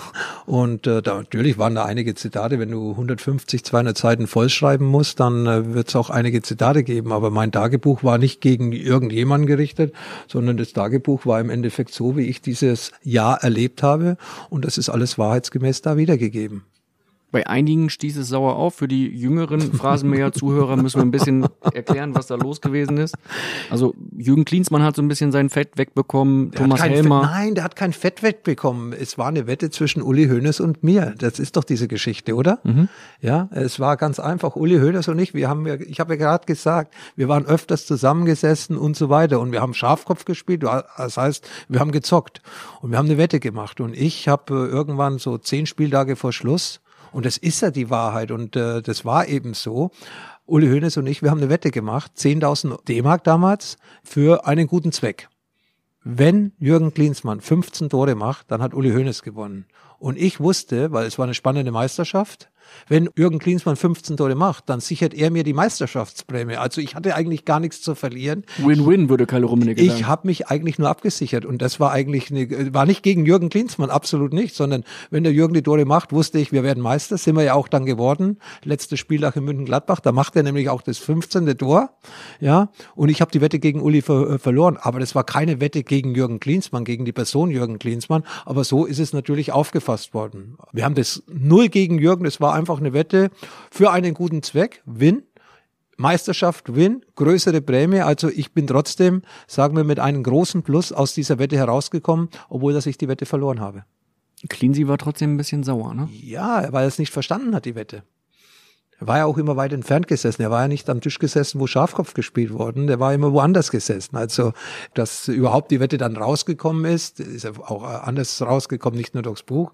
Aber trotz alledem, das war eine Geschichte null gegen Jürgen. Ich sage ja, wir waren uns nicht immer einig, wir waren uns nicht immer grün, aber trotz alledem, Jürgen und ich, wir haben ja ganz viel voneinander profitiert. Wir haben ja überall Erfolg gehabt, sowohl bei Bayern als auch bei Inter, UEFA-Pokal oder Weltmeister gemeinsam geworden. Ist zwischen euch alles ausgeräumt? Alles ausgeräumt. Wir sehen uns auch äh, sehr häufig. Er war ja sehr viel in Berlin, wie sein Sohn hier noch als dritter Torwart bei der Hertha unter Vertrag gestanden ist. Wir sehen uns bei Veranstaltungen. Wir haben ein paar Charity-Spiele miteinander gemacht, äh, waren in Mexiko ein paar Tage zusammen. Ich war bei Ihnen in Los Angeles mit der DFL. Also alles, alles ausge, ausgeräumt. Und wenn wir, wenn wir uns sehen, umarmen wir uns genauso wie ich mit anderen ehemaligen Kollegen. Wie läuft so ein Machtkampf in so einer Bundesligamannschaft ab? Ich wollte gar keinen Machtkampf. Ich, aber es gab ihn ja. Ja, aber nicht von meiner Seite, sondern ich äh, war der Kapitän bei Bayern München und Jürgen Klinsmann und Thomas Helmer haben dann das zum Anlass genommen und äh, sind im Büro bei Uli Hoeneß äh, vorstellig geworden und haben gesagt, ja, der geht gegen uns und äh, oder gegen ihn, gegen Jürgen und es äh, kann als Kapitän kann er nicht so ein Buch schreiben und so weiter. Aber nach wie vor das Buch, das war harmlos, das war im Endeffekt nur eine Wahrnahme, waren auch viele private Geschichten über mein Leben drin gestanden entstanden und äh, es war nur eine Wahrnehmung. Thomas Hessler, Karlsruhe, wie sehe ich das? Die Schlagzeilen von der Bildzeitung sind eigentlich übernommen meine Geschichte dazu, äh, wie ich es sehe, wie ich diese Geschichten gesehen habe, äh, in dem Buch niedergeschrieben worden. Natürlich mit einigen privaten Anekdoten. Du hattest damals einen, wie man so sagt, sehr engen Draht zu uns, ne? Zu Bild? Es wurde dir ja oft vorgeworfen, dass du. Ja, ich glaube, viele, viele Bundesligaspieler, viele, auch Uli Hoeneß, der hat einen guten Draht zur Süddeutschen gehabt oder hat er immer noch. Dann der andere hat einen guten Draht zur Abendzeitung, der andere zur Frankfurter, der andere zum Kicker und so weiter. Und äh, natürlich äh, würde ich sagen, äh, haben wir in dieser Zeit voneinander profitiert. Ja, Ihr habt mich gut dargestellt, vielleicht teilweise ab und zu auch mal besser, wie ich wirklich war. Ja, und dafür hattet ihr wieder eine Geschichte, aber im Endeffekt nicht eine Geschichte, wo ich irgendeinen reingehauen habe, sondern es waren dann eigentlich mehr die persönlichen Geschichten über mich. Aber ich habe nicht irgendwo einen Dritten geschadet damit und damit äh, möchte ich auch äh, ganz im Klaren sein und deswegen auch diese Wette mit Uli Hoeneß, die nochmal, muss ich ganz offen und ehrlich sagen, du kannst die Tüte in die Hand nehmen hier, die war nie gegen Jürgen Klinsmann. Glaube ich dir sofort, muss ich gar nicht großartig hupen. Du wurdest dann trotzdem als Bayern-Kapitän abgesägt. Ja war aber trotzdem nach wie vor der Chef auf dem Platz, weil so schaut's aus, Lothar. Genau und das. Ja, er braucht schon eine Binde um den Arm. Ne? Ja, eben und die Spieler wussten ja auch, äh, die Spieler äh, sehen ja auch das mit offenen Augen und äh, aber eine Gruppierung hast du ja auch bei Bayern München jetzt die Südländer zusammen, ja, die Franzosen zusammen. Also da gibt's auch so, so Gruppen und die hat's halt früher auch gegeben. Aber nochmal, das hat auf dem Platz keine Auswirkungen gehabt. Ich habe, wie gesagt, gerne mit Jürgen zusammengespielt, weil ich wusste auch, wie wichtig er häufig war. Den UEFA-Pokal 1996 hat er uns ja ganz alleine hergeschossen mit seinen 15 oder 16 Toren, die er in dem laufenden Wettbewerb erzielt hat.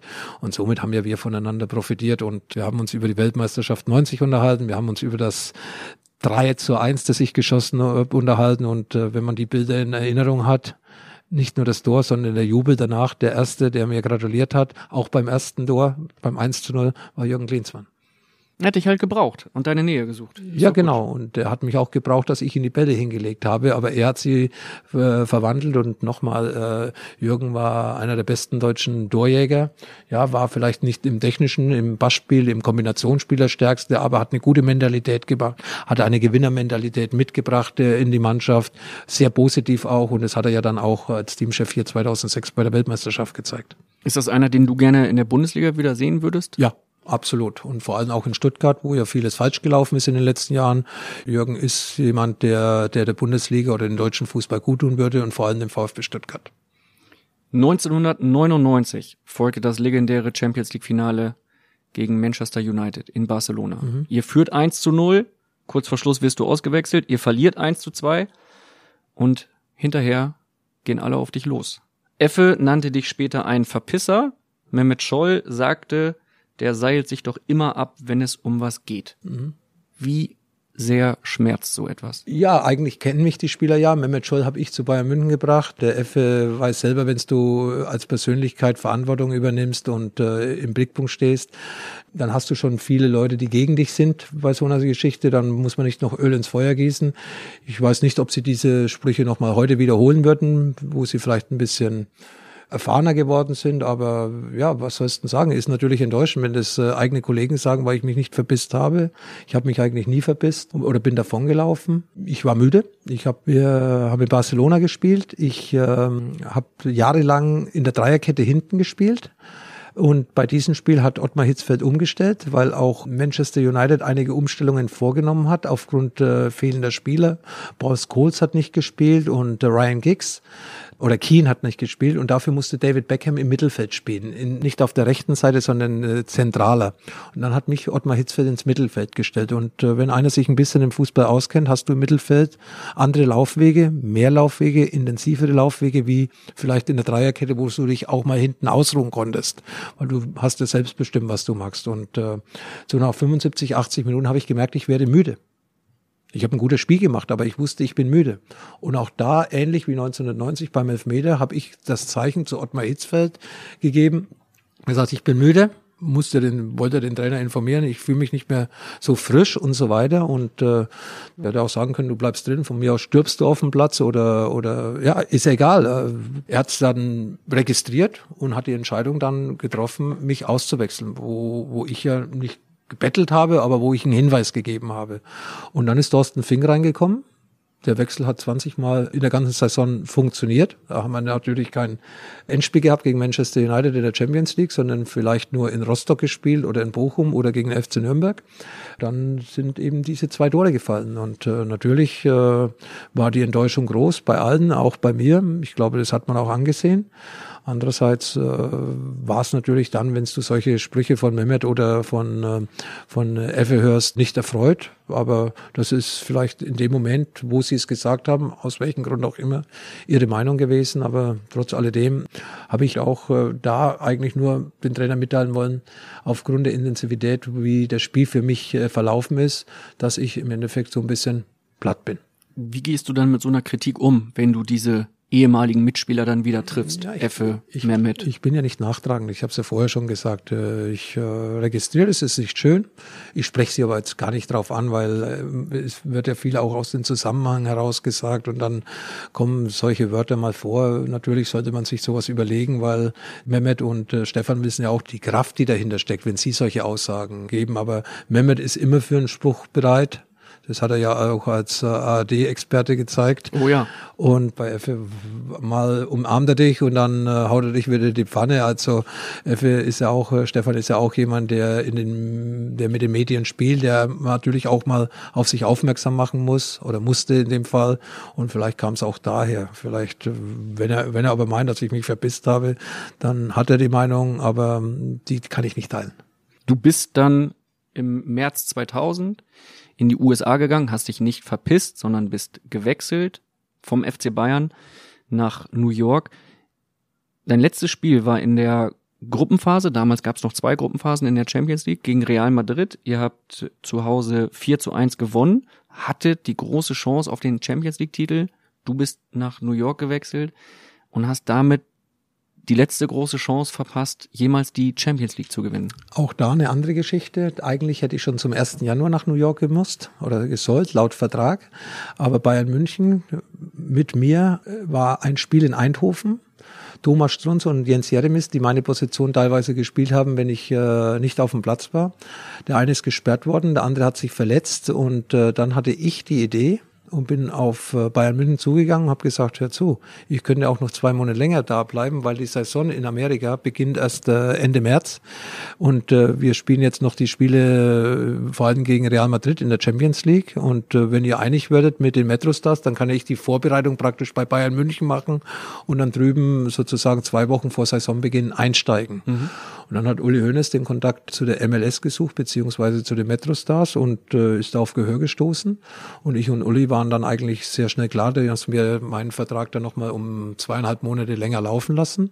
Hat es auch keine lange Diskussion gegeben um Gehälter oder sonst irgendwas.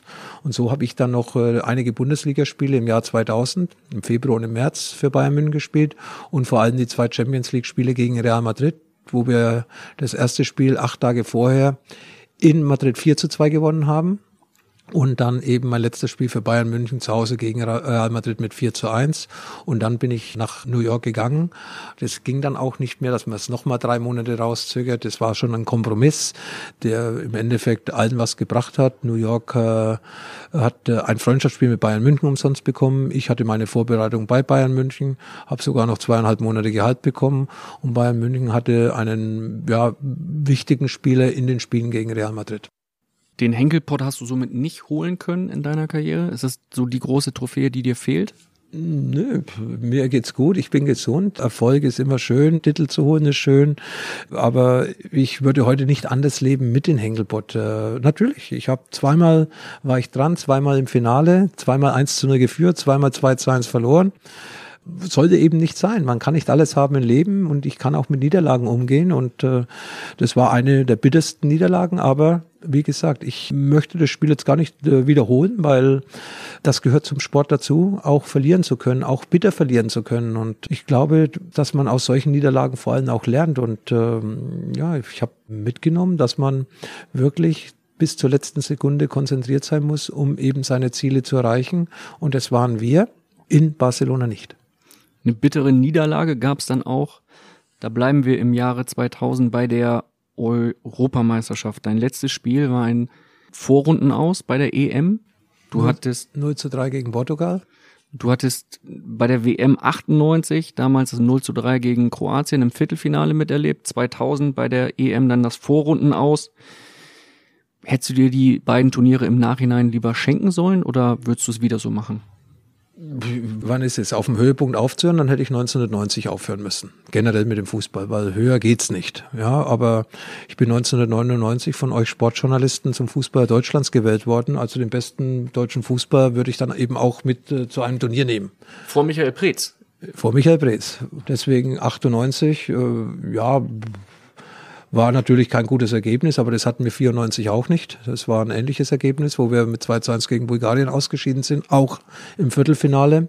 Und äh, 2000, dieses Turnier hätte ich mir sparen können, aber nicht, weil ich schlecht gespielt habe. Ich habe auch zwei Monate vorher noch gegen Real Madrid meinen Mann gestanden. Aber natürlich der Wechsel nach New York hat mir so ein bisschen die Hausmacht, die Bayern München Hausmacht genommen. Die Spieler waren nicht mehr so vertraut mit mir. Und kurz vor der Europameisterschaft 2000 habe ich mich verletzt, deswegen auch äh, in der Vorbereitung zur Europameisterschaft nicht das Trainingsprogramm durchziehen können, wie ich es vielleicht gebraucht hätte. Und deswegen dann auch äh, bei der Europameisterschaft vielleicht dann auch wie viele andere nicht so abgeliefert, wie man das eigentlich gewohnt war. Du hast gerade die WM 1994 angesprochen. Und nach einer klitzekleinen Werbung von unserer Phrasenmäherstimme Steffi hören wir eine Frage von Stefan Kunz. Der ist der heutige U21-Trainer und der hat eine Frage zur WM 1994 an dich. Ja, genau. Und bevor wir jetzt diese sehr lustige Anekdote von vor 25 Jahren hören, habe ich noch einen kleinen Tipp für dich. Die heutige Folge des Phrasenmeers wird nämlich präsentiert von Prime Video, dem umfassenden Premium Streaming Service von Amazon. Dort bekommst du mit Hilfe der Prime Video App die größte Vielfalt an digitalen Videos, wie zum Beispiel die vierteilige Original-Doku-Serie Inside Borussia Dortmund. Die blickt erstmals exklusiv hinter die Kulissen eines Bundesliga-Spitzenteams und das während der spannendsten Bundesliga Bundesliga-Saison seit langem. Prime Video kannst du mit der Prime Video App auf Smart TVs, mobilen Geräten, Amazon Fire TV, Fire TV Stick, Fire Tablets, Apple TV, Chromecast, Spielekonsolen und online sehen. Und nun, Herr Kunz, sind Sie dran? Stellen Sie mal Ihre schöne Frage an Lothar Matthäus. Also Lothar, äh, lieber Lothar, ich kann mich noch erinnern, äh, weil ich war ja äh, Ersatzspieler und hatte viel Zeit zu beobachten bei der WM 94. Äh, wir haben in Dallas gespielt. Glaube, du hast einen Schlag in der ersten Halbzeit äh, auf den äh, Spann bekommen und wolltest unbedingt sehen, wie der aussieht. Und nach dem Öffnen des Schuhs kam dann Ballon raus. Wollte nur mal wissen, ob du es heute nochmal so machen würdest, weil wir haben dich nachher in der zweiten Halbzeit vermisst. Ja, ich wusste nicht, dass es so schlimm ist. Äh, ich wollte nachsehen, was war, aber du hast es richtig beobachtet, also gut beobachtet, hattest ja auch Zeit, wie du es selbst gesagt hast. Es war ein Loch praktisch im, im Spann und äh, dann ist dann so das, das Blut raus, wie so aus dem Brunnen herausgespritzt. Und äh, natürlich, wenn ich es zugelassen hätte, dann wäre zumindest eine Kompression da gewesen. Aber man will natürlich nachschauen, was ist passiert, was ist los. Und deswegen äh, habe ich dann wahrscheinlich äh, die Kompression gelöst und da durch noch mehr Schmerzen gehabt. Aber war schmerzhaft. Äh, er hat mir einen Südkoreaner drüber gehalten und hatte dann eigentlich auch im nächsten Spiel gegen die Belgier, wo wir dann dann in Chicago 3 zu 1 gewonnen haben, hatte ich wahnsinnige Probleme, bin fit gespritzt worden und äh, musste dann aber auch nach äh, 45 Minuten oder 60 Minuten den Platz verlassen. Äh, ich würde es wahrscheinlich wieder so machen, weil ich nachschauen würde, was ich für eine Verletzung habe. Aber wenn man vorher mir das sagt, dass es, dass es dann schmerzhafter wird, dass es äh, schlecht gewesen wäre, dann hätte ich besser den Schuh zugelassen. Aber ich glaube, das ist eine normale Reaktion, wenn du einen Schlag bekommst, dass du dann auch nachschaust, was da mit deinem Fuß passiert ist. Du hast nach deiner aktiven Karriere, wir waren eben schon im März 2000, als du dann nach New York gewechselt bist, hast in New York dann deine Karriere im Dezember 2000 beendet, wurdest du dann Trainer, du warst unter anderem bei Rapid Wien, Partizan Belgrad, du warst Nationaltrainer Ungarns, Bulgariens, du warst in Israel, du hast in Brasilien trainiert und warst Co-Trainer bei RB Salzburg. Ich weiß, Red Bull Salzburg, würdest du jetzt sagen, das habe ich in Teil 1 gelernt. Und damals gab es eine Situation, die Nico Kovac, der jetzige Bayern-Trainer, jetzt anspricht. Servus Lothar, hier spricht Nico Kovac. Sag mir doch mal, erinnerst du dich noch an 2006? Du warst damals der neue Cheftrainer von Red Bull Salzburg und du hast mich damals im Trainingslager der kroatischen Nationalmannschaft in Bad Brückenau besucht und dort habe ich den Vertrag unterschrieben, den du mir vorgelegt hast. Ein paar Wochen später nach der WM bin ich dann natürlich nach Salzburg gekommen und urplötzlich hieß nicht mehr der Cheftrainer Lothar Matthäus, sondern Giovanni Trapattoni und du warst dann der Co-Trainer. Ich weiß bis heute noch nicht, wieso, weshalb, warum. Verrat mir doch mal, was in der Zwischenzeit passiert ist. Also, liebe Grüße, ciao, der Nico. Ja, danke. Ist eigentlich so die interessanteste und spannendste Frage, die ich heute gestellt bekommen habe von Nico Kovac. Lieber Nico, ganz einfache Antwort. Bei Red Bull Salzburg ist ja nicht das Ergebnis das Wichtigste, sondern äh, das Ergebnis, das die Dose erzielt, nämlich die Red Bull Dose. Und da in Italien der Markt sehr schlecht gelaufen ist für Red Bull, musste man in Italien natürlich eine Marketing, eine neue Marketingstrategie fahren. Und da Trapattoni als Trainer frei war, hat man Trapattoni zu Red Bull Salzburg geholt, um die Dose in Italien wieder auf Vordermann zu bringen, die Verkaufszahlen zu verbessern. Und äh, das war eigentlich äh, damals der Grund, warum äh, Giovanni Trapattoni mir und auch Hansi Flick vor die Nase gesetzt worden ist, weil ich habe dann als Co-Trainer agiert und der Hansi Flick hat uns ja dann nach zwei Monaten verlassen zum DFB und äh, es war eine ganz andere Konstellation, aber das war der Grund und du warst ja dann ja, längere Zeit bei Red Bull Salzburg wie ich. Du hast es dann im Winter mitbekommen, wie wir einen Japaner verpflichtet haben, Miyamoto oder Mikamoto, ein Innenverteidiger, der 2002 bei der Weltmeisterschaft mit der Maske gespielt hat. Und es waren ja die ähnlichen Gründe, warum wir den Miyamoto verpflichtet haben. Wir hatten fünf Innenverteidiger, das war der sechste. Aber er war so der Rudi Völler des japanischen Fußballs. Und auch da ist die Dose nicht so gelaufen. Und wie gesagt, da hat man dann mit Miyamoto einen verpflichtet, der dann auf die Dose in Japan aufmerksam machen sollte oder gemacht hat. Ähnlich wie sechs, sieben Monate vorher ist Trapattoni für Italien war. Also es war eine Marketinggeschichte, dass man Trapattoni aus Italien geholt hat und bei Red Bull installiert hat, weil wir waren ja eigentlich, würde ich sagen, sehr gut aufgestellt mit mir als Cheftrainer und Hansi Flick als Co-Trainer. Und natürlich mit dir als Gesicht der Mannschaft, als kroatischer Nationalmannschaftskapitän. Das war ja so die Idee von mir, dich so als Gesicht, als Kopf, als Gehirn in die Red Bull Mannschaft zu bringen.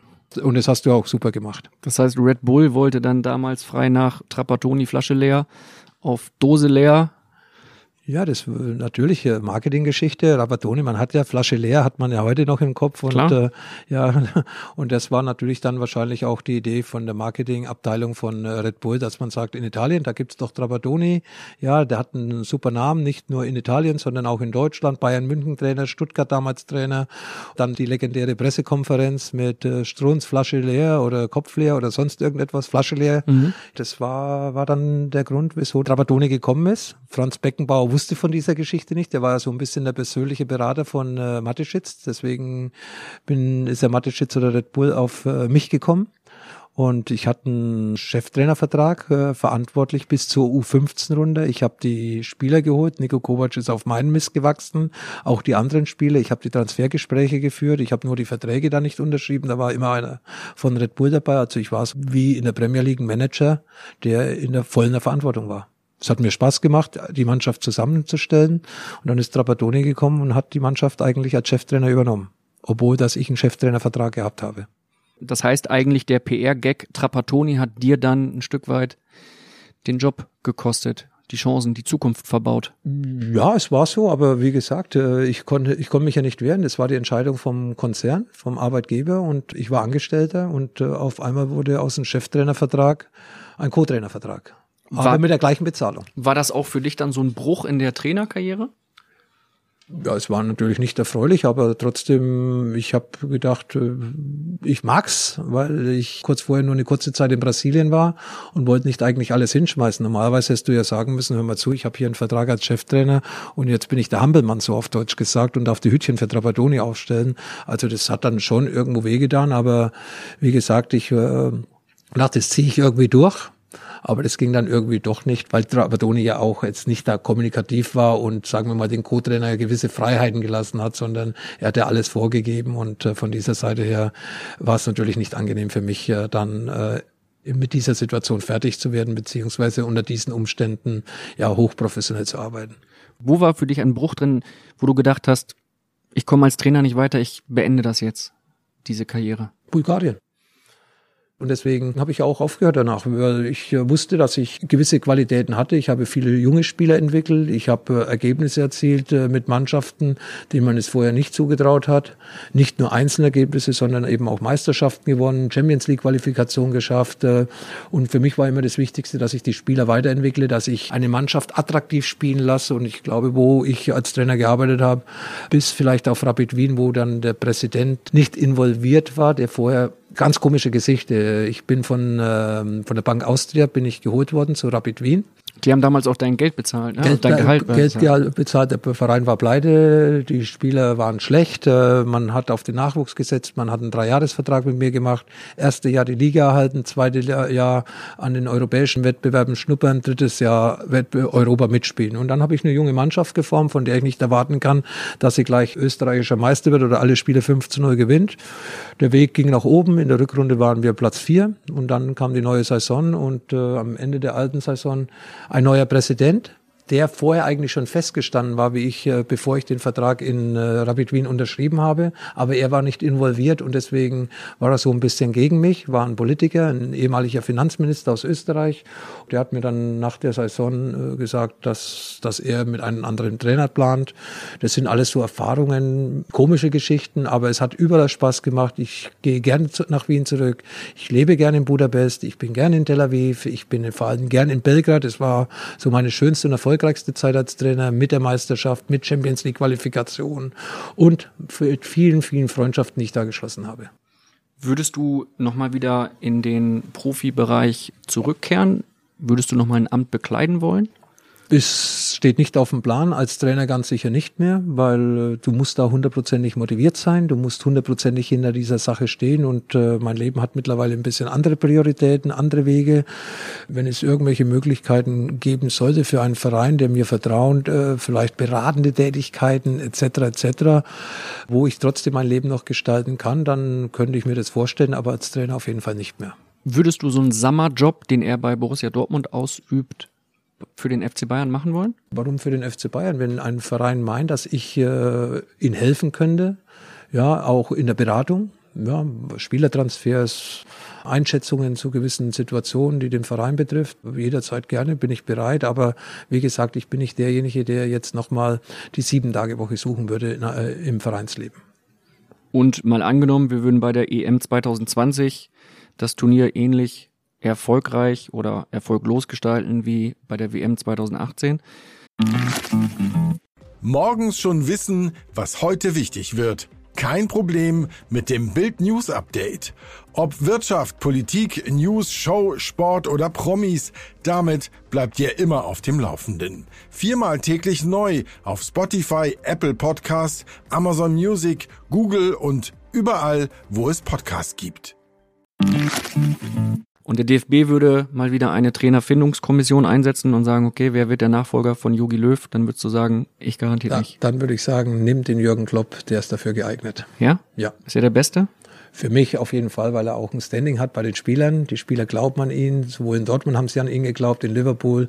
Er kommt gut an bei den Spielern, lässt attraktiven Fußball spielen, verkauft sich auch gut nach außen. All seine Interviews für mich Hollywood-reif. Also toll, wie er das macht und äh, ziehe nur den Hut vor seiner großen Karriere.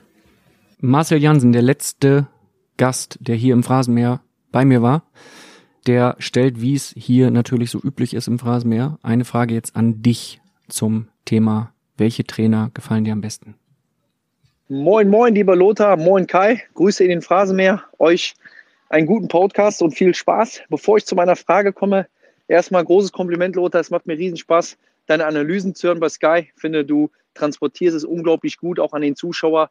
Da merkt man einfach deine brutale Erfahrung und äh, ja, wollte ich auch einfach mal loswerden an dieser Stelle.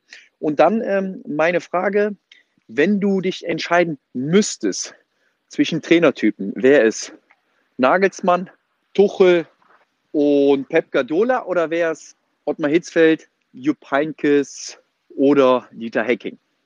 Das würde mich interessieren, wenn du dich entscheiden müsstest, auf was du setzen würdest. Viele Grüße, gute Sendung und bis bald.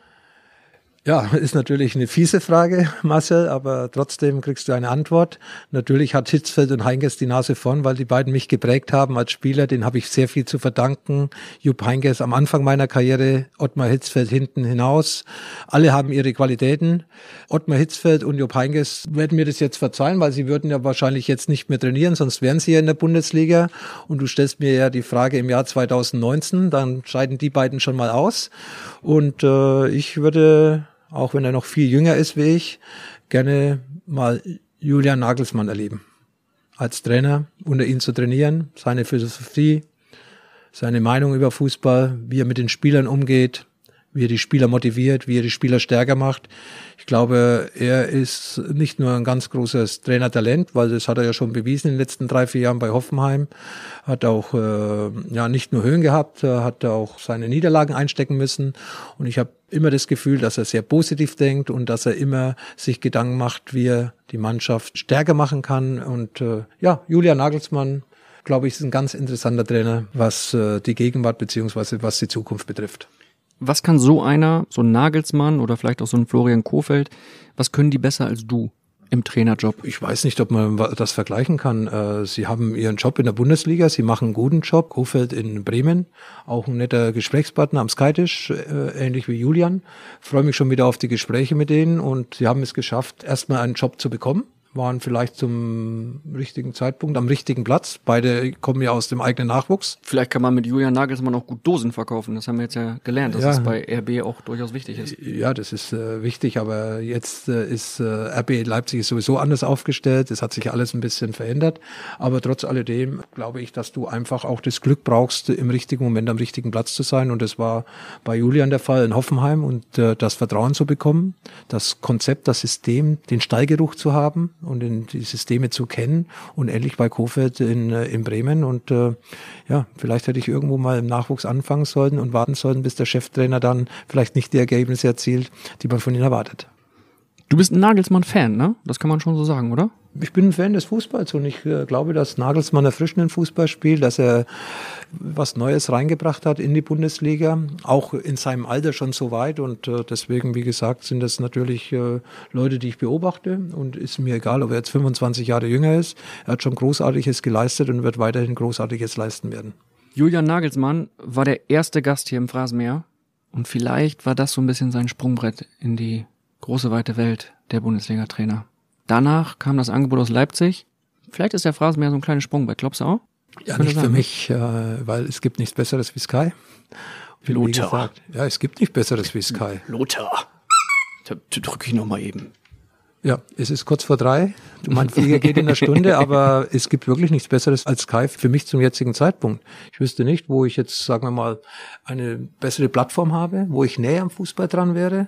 Ja, ARD hat nicht die Rechte, hat nur einige Spiele, ZDF ja ähnlich, Europameisterschaften, RTL hat, äh, hat die Nationalmannschaft. Ich bin jede Woche dabei, häufig auch zweimal. Und deswegen, wie gesagt, ich habe ein gutes Team, wir sind eine große Familie und deswegen war die Hube überflüssig. Ja, du weißt so, wie es ist. Manchmal macht man Fehler im Leben und eine Minute später hätte ich vielleicht schon nicht mehr gehupt. Ja, vielleicht auch doch. Macht man ja nichts. Du hast ja zwei Huben frei gehabt. Du hast die beiden Huben genutzt bei unserem Gespräch.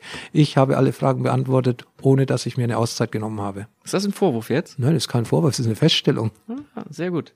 Lothar, ich bedanke mich für zwei sehr ausführliche Folgen. Das hat riesen Spaß gemacht, mit dir zu reden über Fußball und ich habe den Eindruck, wir sollten uns irgendwann wieder treffen für eine dritte Folge, weil in dir schlummert noch so viel Wissen und so viele Geschichten und so viele tolle Beobachtungen und Analysen.